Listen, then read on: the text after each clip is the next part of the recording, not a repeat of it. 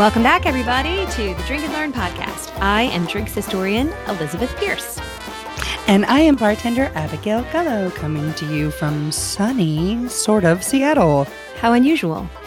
Um, right? It's unusual. no, actually, we get lots of sun here. I I find it's like four seasons in one day. It could start out gloomy and then get sunny. It could start out sunny and then get gloomy just like New Orleans, the weather patterns kind of move quickly here because we are surrounded by mountains and large bodies of water.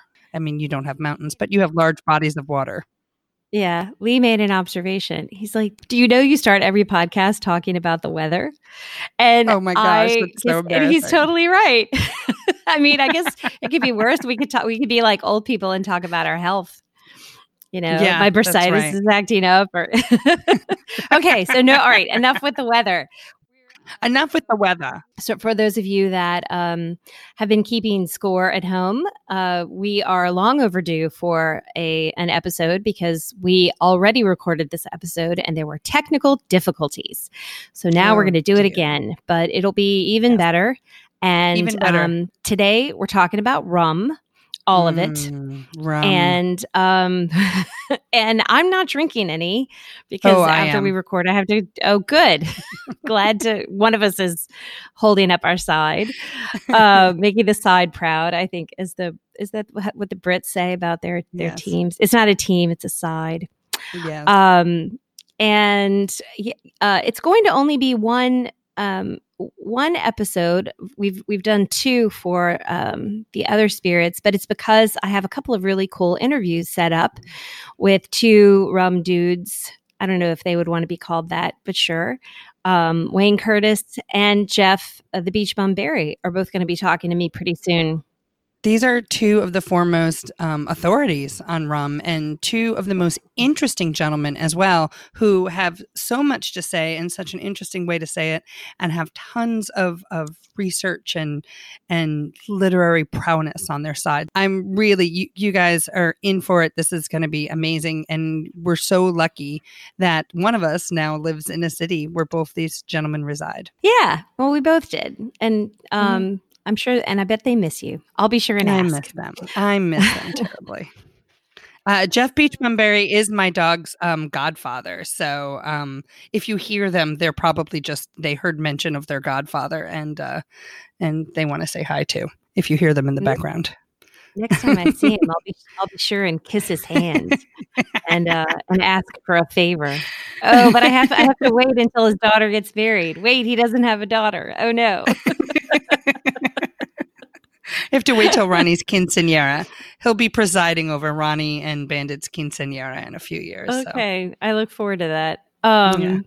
So before we start talking about uh, a little bit of how rum came to be, um, I think it's it's uh, worth explaining to our listeners about the different types of sugarcane expressions. Isn't that mm-hmm. a nice spirit industry term? Y'all use yeah, that, right? I've, I've seen expressions in a lot of rum lists now. I see people spelling rum the two different ways. There's R U M, but there's also R H U M, which is kind of a mm-hmm. French way of spelling it, but also sort of denotes a different type of cane spirit.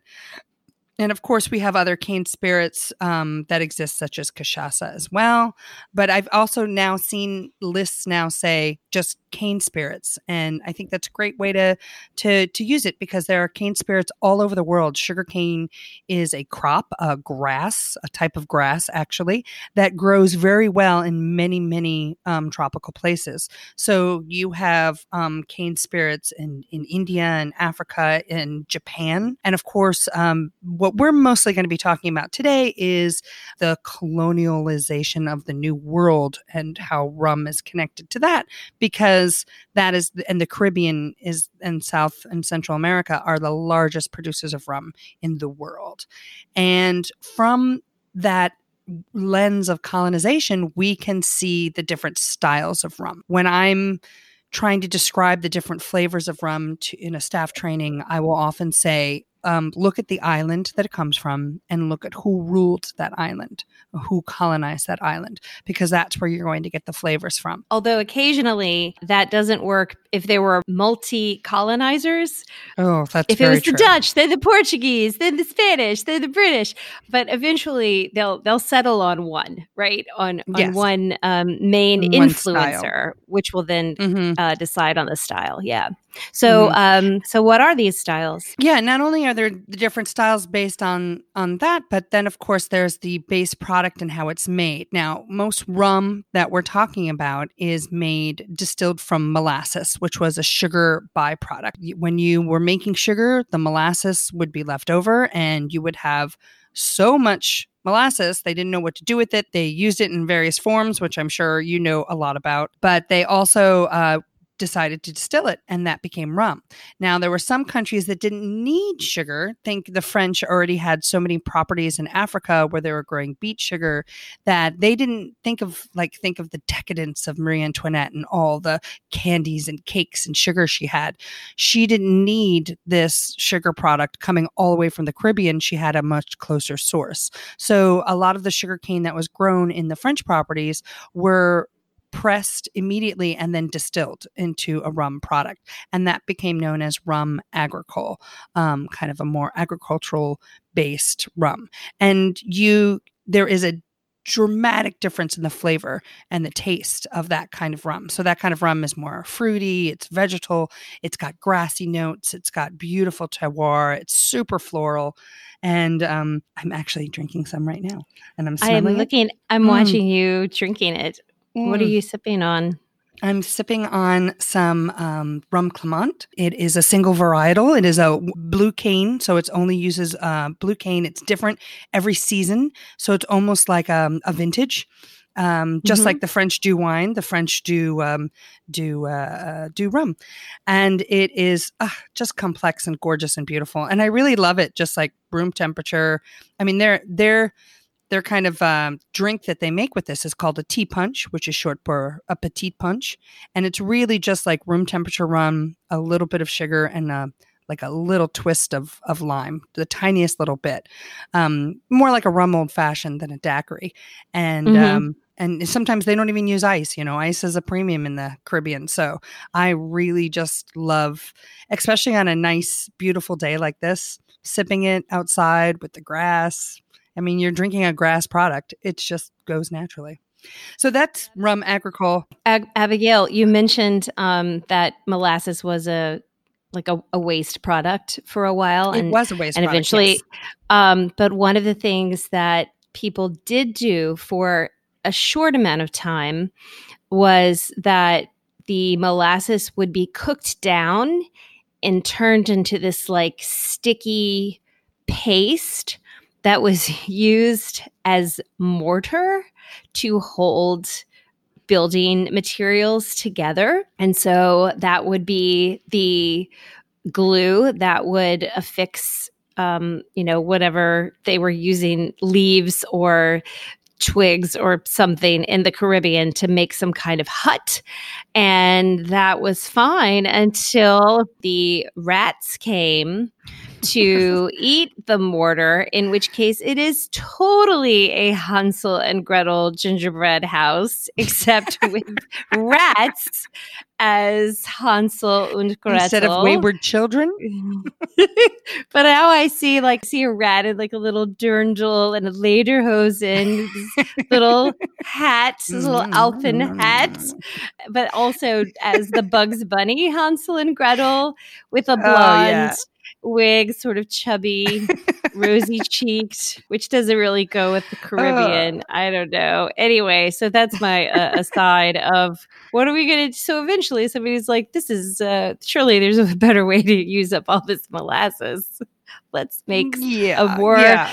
let's, let's make a product that, um, that well i guess rats would could potentially eat rum too but it would all end poorly Yeah. right No, it, it would end very poorly for the rats. No, then so that's the majority of rum we're talking about is is this molasses byproduct rum. And and then a lot of times it was aged and it was aged in kind of accordance to the flavors and styles of the country. So think of the big the big players you have in the Caribbean. You have um, the Spanish, of course, who are there. So Mhm. they're used to making things like brandy and sherry. They use a Solera method for their rums. Um, their rums tend to be a little bit more buttery and sweet and round, and notes of toffee and coffee. Um, these are the rums of like uh, Cuba, Puerto Rico, the Dominican Republic, and um, Colombia, Venezuela, Nicaragua on the Mhm. mainland too. The all of these rums kind of have the Spanish style. Now, the other big player, of course, in the Caribbean is the English, and they are dealing with um, more bold, pungent, and spice notes, things that you would find like in a gin, um, all those botanicals, all those notes of like cinnamon and clove and pepper. And uh, they're a little bit more rich. Um, they have this connection to the Navy and the Navy strength. And you're thinking of gin, gin- I'm sorry, gin, rums from um, Jamaica, Barbados, um, St. Lucia. These are all like a little bit more dry and have that more pungent style, and uh, and that is kind of like an English style. And a lot of these descriptions that I'm reading come from this beautiful rum wheel that I'm going to put on our website, so you guys can have like a visual cue to all the different flavors and cocktails that come from these types of um, of rum in the Caribbean. and the place you can look for that is the drink and learn revelers facebook page Mhm. and abigail will um, post that out on, on the drink and learn revelers page i'm glad that uh, ronnie and bandit approve Yay! approve of They're that like, we love revelers. Yay! so um, all of these styles come about as a result of colonization and Mhm. it is the, the story of rum is the story of sugar which is the story of colonization. And all of these places um, get colonized because the new world has now been discovered uh, has been mostly explored and discovered by the late 16 early 1700s and so now everybody is kind of planting their stakes in um, these different places and trying to one up on the trade wars that have been happening. People have now, well, Christopher Columbus alleges he found his way to India. He totally did not. Um, he found us, uh, even though people were already here. So that's the other whole thing about colonization is, you know, it's like we discovered you. Well, not actually. I mean, you, uh, you discovered us because you didn't know we were here, but we've been here the whole time. And uh, sugar is not something that uh, sugar cane is not something that grows particularly well in in colder climes but everybody realizes this is like the new way to get rich and the reason that slavery becomes such a crucial part of sugar making is that two twofold first of all to keep the product really cheap you need enslaved workers. Um, and initially, initially the colonizers are enslaving indigenous populations, but Yes. unfortunately, um, many of them die off, and that is because due to number one, terrible treatment, but number two, um, a lack of immunity to a lot of diseases that that are brought here, and so um, there are native populations that are are now gone because of the actions of the Europeans. Boo. Boo. The other thing that why indigenous populations don't make good enslaved people is because they already lived there and they are super familiar with the geographic territory. So if they want to escape, they have knowledge of even if it's an island they have knowledge of like the most difficult places to get to and they can escape and go live there and these are called maroon populations and so the spanish the french the british are like hey what if we just brought people here who didn't know this place at all and couldn't escape. And so that is how the slave trade from Africa really begins. And you're bringing uh, lots of people who don't know each other. So you have enslaved people from different parts of Africa who have no shared language. And then they are all put in this uh, completely foreign place and made to make sugar and eventually make rum. And all of this sets the scene. I'm waving my hands. I'm setting a scene for the creation of the rum industry in America. And this episode is going to drop right before the 4th of July. Um, so it is totally relevant. And I think Lee's told me that there is something in the musical 1776 about oh, rum. No, absolutely. There? 17 there's a whole song called um it the, molasses to rum. And it is probably one of the only songs ever written about the triangle trade. And it's very powerful because it delves not only into the horrors of the slave trade but it addresses the hypocrisy of the northern colonies by calling attention to their participation in slavery which if you know of the the all of the molasses and the new england style rum they had you know they absolutely participated in this process.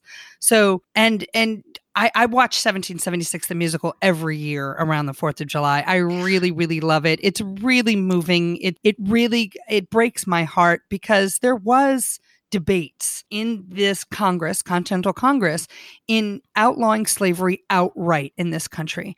And the entire, and, you know, this song kind of brought up the fact that, you know, we all benefit from it.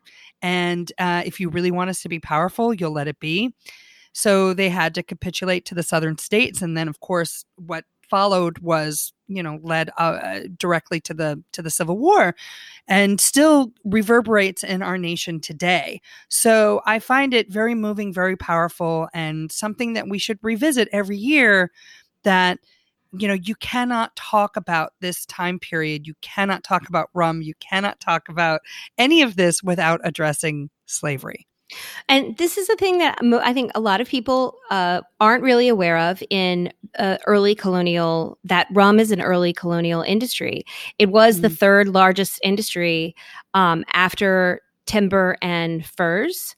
And I I'm mom, I'm really sorry. My mother was my fifth grade teacher, and my mom was a really awesome teacher. But in this one area, Carolyn Talley Pierce uh, dropped the ball because I learned about the Molasses Act, but not in any context of the, the colonies making rum. All I thought was like they're eating a lot of pancakes or gingerbread. like, right. That's like, what so what do you use molasses for? But in yeah. fact, it's like, oh, I couldn't think of they were think they were cooking so much with molasses in colonial right. days. Yeah. They no. were they were making rum. And the Molasses Act, for those of you that were equally had an equally deficient um, American history, I guess I should have gotten it in real American history in junior high. I mean, when I was in in high school. Um, but that that teacher was terrible. I will not call him by name. Um, so anyway, this is uh, this is what happened. They start making rum by getting molasses from the Caribbean, and the colonists are getting the cheapest molasses available because you know you want to source your uh, ingredients cheaply. And the cheapest place to get it was often from the French. Well, the British sugar makers in Jamaica, Bermuda, they were very mad. They were like, You're British Mm-mm. colonists. You need to use our molasses. Where's your loyalty? They complained to King George, whatever number he was, fifth, sixth, I don't know. Abigail, do you know?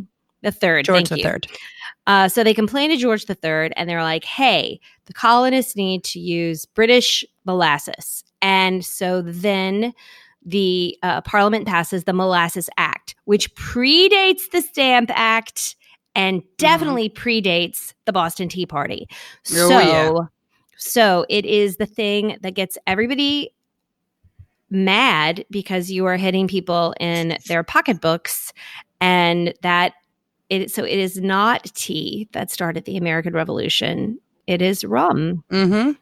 And indeed, I have named a cocktail after the importance, the that important moment of our revolution and rum and the Caribbean. And that is, if you are further want to read further into the history of this time period, there's a wonderful book by the uh, world renowned historian Barbara Tuchman called The First Salute. And this is a view of the American Revolution um, that has a really beautiful narrative about the centuries long conflict between England, France, and Holland, and how that kind of aided the American colonies' fight for independence. And the first salute is a specific moment where on November 16th, 1776, a small American warship, the Andrew Doria, sailed into the harbor of the tiny Dutch island of St. Eustatius in the West Indies. Now, at the same time this is happening in my old neighborhood in upper manhattan the hessian um, mercenaries are decimating the american armies at the battle of fort washington. George washington is fleeing across the hudson river to fort lee. He is leaving behind people including margaret corbin our first female pow and first female receiver of an American uh, Army pension. Uh, she's the last one firing the cannons against the Hessian Army before the fort falls. So, this terrible defeat is happening. And it doesn't look good for the Americans at this point in the war. Only four months before, the United States had declared its independence from Great Britain. And indeed, a precious copy of the Declaration of Independence is on board this ship, the Andrew Doria, that sails into this Dutch island the American crew fired off a 13 gun salute to announce their arrival from the 13 colonies. Now, historically, if you are recognizing a sovereign nation, you fire a cannon salute in response. Now, the Dutch governor of the island, Johannes de Graaf, was ordered by his superiors not to respond and not to get involved because they were still waiting to see how this war was going to play out and if the British were going to defeat the American insurgents. So, despite his orders, Johannes de Graaf ordered that his four cannons be fired in a friendly salute back. It was the first ever given by a foreign power to the flag of the United States. It was a very risky and courageous act, and indeed, the whole island was decimated by British forces not long after. In retaliation. In retaliation. In retaliation for that, mm. yeah. But it was a very important moment for the Americans because it was recognized they were recognized by another foreign power as a sovereign nation. And as it still is today, sometimes the symbolic act of these things mean so much more and gather the momentum. I'm thinking about it today because I'm thinking about the symbolic act of pictures being shared on Facebook and really doesn't do any good. And I'm like, it has done good and has done bad in the past as well. Those symbols of to motivate your base on you know that these these things need to be recognized need to be changed. And this was a moment in american history where we might not be here if this didn't happen. So i did create a, a cocktail named the first salute, inspired by this very moment in American history. Yeah, I hope that's a segue that you're going to tell us how you make that drink. Right. So this drink, the first salute, was um was inspired by this moment, but it was also inspired by some of the delicious flavors that you find in some runs. So I am actually using an English style rum, but it's from an independent nation, a nation that is now independent just like us, won our independence. It's a St. Lucian rum.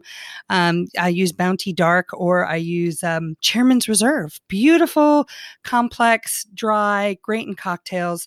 That's our rum base. It's basically a daiquiri variation. And then we're going to spice it up a little bit literally um, by making a little uh, mix I call Abby's mix. I wasn't being conceited here. This was just a, this is a play on a tiki syrup called Don's Mix. I was actually reading one of Jeff Beachbum Berry's books about how he discovered that the secret to Don's Mix it was probably a grapefruit juice, vanilla, and cinnamon syrup. And I said, oh, those flavors sound so good. Now at the mm-hmm. same time, I happened to be reading Wondrich's book on punch, and I wanted to make like a colonial style um, oleo saccharum. So I take grapefruit peels and muddle them with sugar, let that sit for about two hours. Then um, about equal parts water, hot water to sugar. So if I've used a cup of sugar and one whole peel of a grapefruit. I'll add one cup of hot water that I've just boiled on a teapot onto that. And I'll throw in two sticks of cinnamon and about, oh, I don't know, five pods of star anise. My grandma used to cook with those flavors a lot. So I love that kind of anisette, just a little hint of it in this drink. And, uh, and also that's um, anisette or um, star anise pods or something that's used in Caribbean cooking a lot. So again, we're mm-hmm. tying in the Caribbean flavors um, with a little cinnamon, grapefruit, and um, we let that all sit and cool. And then you could strain out the solids, and then you have this beautiful syrup that you could refrigerate in your um, fridge and use it for mocktails if you like or lemonades. But for this, we're going to use about three quarters of an ounce of this syrup and uh, one ounce of uh, fresh squeezed lime juice and about two ounces of rum. And then if you want to like uh, boost up the smokiness a little bit, sometimes I add a little mezcal to that as well. So if you have some mezcal and you're looking for something to add to a recipe, this is a good one to add. So we've got all of that in a shaker with some ice and it's a little bit of prep work, but once you get it all done, it's really just a three ingredient daiquiri drink. So super easy.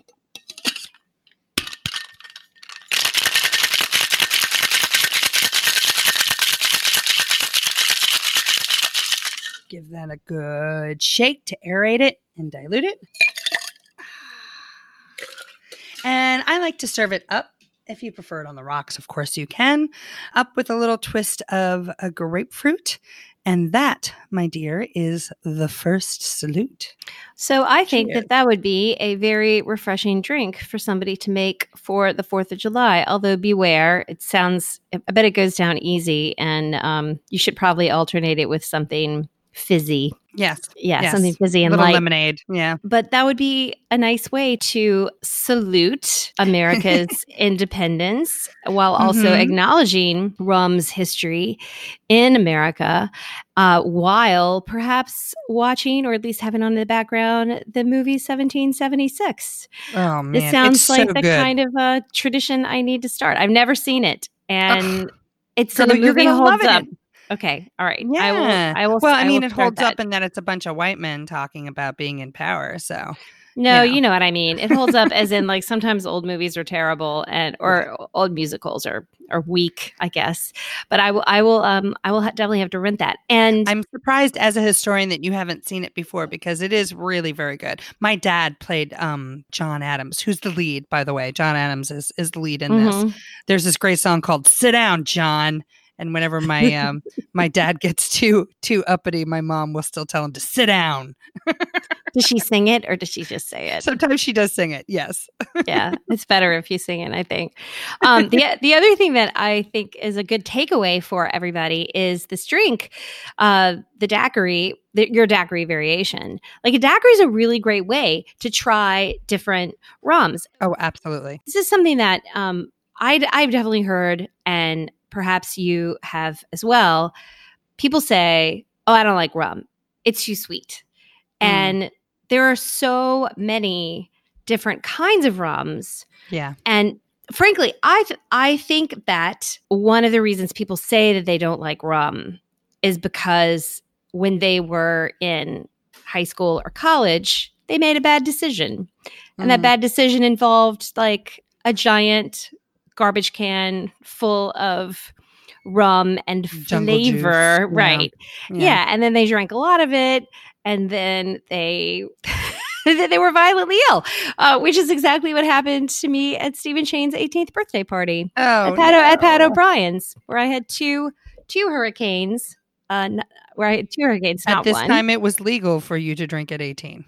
yes yes yes right Yes, in, in, in louisiana in all of louisiana In but Louisiana, yeah. um and abigail it was it was a year before i could even walk by pat o'brien's and smell Oh, that bad. bar. Smell the bar not even just drink hurricane. But so it took me like i had this terrible memory of like rum. Rum is awful. But in fact now i love rum because that that's not a very good example of rum. No, So the thing about rum, once we get into the 20th century, rum does have uh, a revival of sorts in the 20th century due to prohibition and um, the Caribbean being a place where people could still fly to or take a boat to and enjoy all these delicious rum drinks of the Caribbean, where they couldn't do that in the states during this time.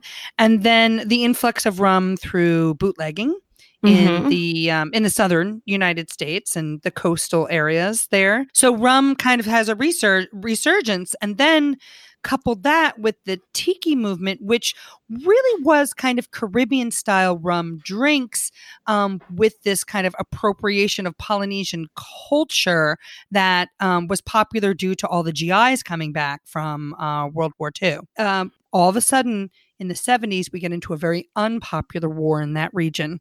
Vietnam, mm-hmm. and people mm-hmm. don't want to deal with it anymore. So that kills off tiki. The other thing that really kills off tiki is the rise of processed syrups and juices. You mm-hmm. have corporations coming in here and saying, oh, look, you're spending so much money on fresh juices. Just use our fake syrups and fake juices in its place. It'll save you money and time. And so many bars jump on this. And then all of a sudden, we have terrible. You have, instead of the original hurricane, which was a local passion fruit syrup that was made here in New Orleans, you now have a chemical powdery substance made in Pompano Beach, Florida. Yeah. And it's also, I bet, the rise of the sour mix too. Yeah. And absolutely. not fresh lime. Not fresh limes and juices, which is why the tiki movement, it was natural that it would come back when the uh, craft cocktail movement came back as well. Because as soon as we started going back to doing homemade syrups, fresh squeezed juices, you know, then people are going to do the same with tiki, and that's that's part of the rise of the modern rise of tiki. So, for those of you that were listening to this last recipe and thinking like, "Oh, I'm going to make syrup. That's a lot of work," it, it really isn't. But if no. syrup, if syrup, if, if some kind of infused syrup seems like a lot of work, if nothing else, please juice a lime. Juice a lime. Simple, a simple syrup. They call it simple for a reason. It's just mm. hot water and sugar. You don't even need to turn on your stove. Yes. it's really easy to make. Right, right. You can make it in the microwave. Mm-hmm. But the the lime thing right now, well, so sometimes limes are cheap and sometimes they're not. And mm. I I believe in juicing and freezing uh freezing juice. Now, you and I've talked about this before, and that in your like at a bar, they're not necessarily going to do that. But like for home cocktail use, I feel like a frozen Absolutely. juice is okay. Yeah. yeah. if you have if you juice a whole bunch of limes, stick them in ice cube trays. You have right. pre-measured little frozen things of lime. It's fine. Yeah, it's perfect. We have a Meyer lemon tree that occasionally produces three to four hundred lemons at a time, and I can't eat that many. Well, I mean, no one can eat that many lemons all at mm, once. Uh, now I want a lot of meringue pie. Yeah.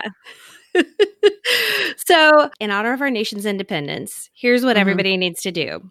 Go get get your friends to come over and with whatever you're barbecuing, like whatever veggie burgers or totally beef hot dogs, everybody should bring a different bottle of rum. Mm. And then you can make daiquiris with all of the different rums and see which ones you like. Yeah. Right. You can make the slightest changement to a daiquiri as well. E- either you use, you know, if you think that um, three quarters of an ounce of simple syrup and one ounce of lime juice is too sour, then change it by a quarter of an ounce. Do um, three quarters simple, three quarters lime, two ounces of rum, you'll immediately taste the difference. It's yes. it's really it's really crazy how it works. And yeah, line line them up all in a row and have a tasting party and figure out what your favorite style of rum is. You know, is it spiced? Is it dark? Is it white? Is it dry? Is it from a Spanish country? Is it from an independent country? Is it from a French country? Mm-hmm. You can figure all this out. Yes, yes. So declare your independence by yeah, declare being, your independence and figure out what your run is.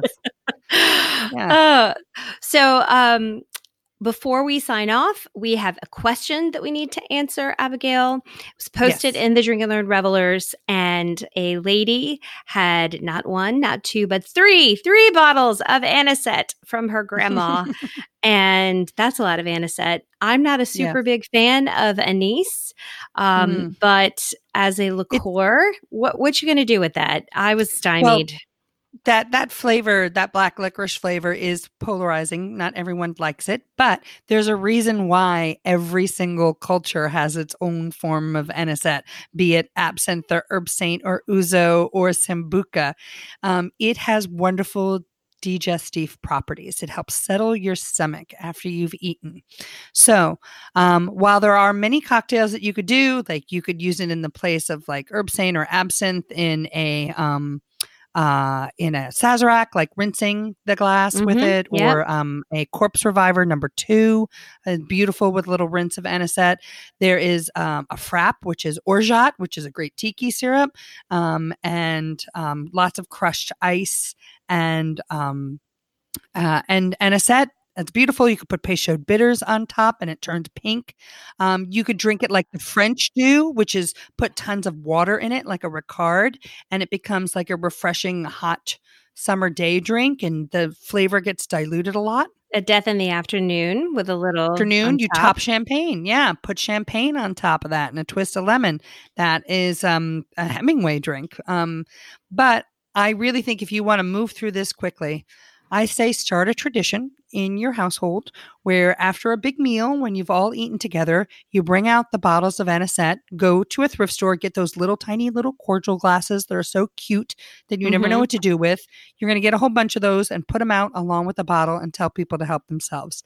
And just a little shot after your meal um, is a, a little sweetness, um, Mhm. a little black licorice, but it really helps settle your stomach. So start the tradition of. Um, uh, it's a very kind of European old school tradition, but start Mhm. a tradition of having a digestif after your meal. And um, a lot of people do Amaros, but if you've got three bottles of anisette, I say start Yeah. that tradition. Start with the stuff that's free, and then Mm-hmm. you can make your way through all the uh, all the digestives, and and let Mhm. us know. Uh, please, if anybody does this, let us know if you're doing that and what your favorite digestives are. Yeah. Start a game of cards, have some coffee, and have a shot No, of well, uh, well, those now that's contradictory, right? It's like after all the booze, then you have caffeine. It's like um, my Well, don't friend you John. always have coffee after a meal? Now, after my, my friend John Newland said that this about Cafe Brulot, that you usually have it after the end of a big meal. And uh, after the end of a big meal, where, you're, where you've had several bottles of wine and possibly even champagne. And by the time you drink it, you're wide awake and dead drunk at the same time. So, yeah. well, you got to get home somehow. no, it's at your house. Well, I mean, I Oh, guess you have guests, yeah. but that's what Lyft is Yeah. for. Lyft and Uber. yeah, Um, yeah. we really love when people ask us questions, and you can do so on the Drink and Learn Revelers page. You can also message us on Instagram. I'm at Drink and Learn and in all the places. Um, you can even send us an email, cheers at drinkandlearn.com. Please join our revelers page as Yes. well. I love seeing people post bottles and cocktails that they've been working on on our uh, Facebook revelers, drink and learn revelers page. It's awesome. It's a really brightens my day when I see people add to that page. It's been very inspiring to see that we have Mhm. inspired people to like to be brave and and try to you know make a thing they've never made before. Um, so you Mhm. can follow Drink and Learn all of those places. And Abigail, I'm uh, Abigail Gullo, G U L L O, um, A B I G A I L, at on Instagram and at NYC Baby on Twitter. And uh, everybody who's listening right now, when you are done and you've pressed stop or whatever it is that you're pressing in your app, please go immediately to the iTunes page and rate and review us. It's uh, it helps people find us and keeps us um, circulating high enough so that people who are who want to learn more about drinking can do so. Uh, Mhm. So I think that that wraps up rum. It's really just a taste of rum, but there is more to come for sure. There's so much. Go out and explore it, and um, and tell us what you think. For sure. Um, all right, everybody. Uh, thanks again and cheers, y'all. Cheers, y'all.